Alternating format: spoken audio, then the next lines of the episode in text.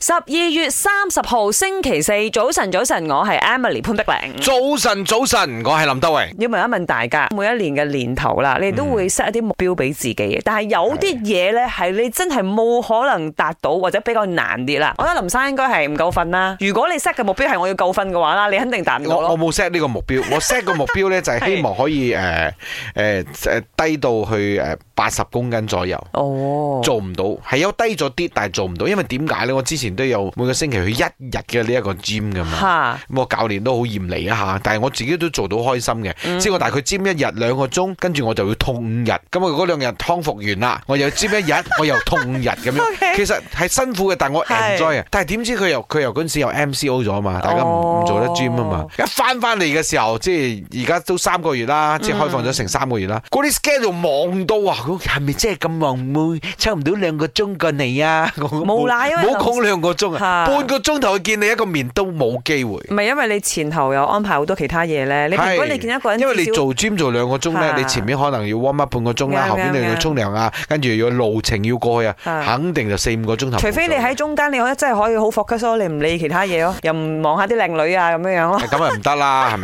咪先？如果我真係比較難達到嘅目標啦，嗯就係完全唔發脾氣咯，因為我急性。唔係啦，你都睇人噶啦。喺我面前你還好啊，你唔會好容易發脾氣啊。你講啦， 係即你刻講就啦即。刻就發兩嘢俾我睇下先。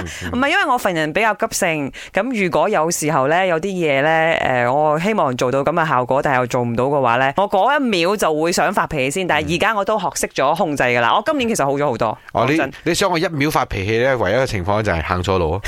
係咪？周身啦，潘碧玲啊，我同你一樣啊，就係、就係、都係控制唔到唔發脾氣我，一對到屋企嗰兩個怪獸就好難唔發脾氣。兩位主持人早晨，我想新嘅一年達到嘅目標係希望可以揾多幾位員工啊，好嘅。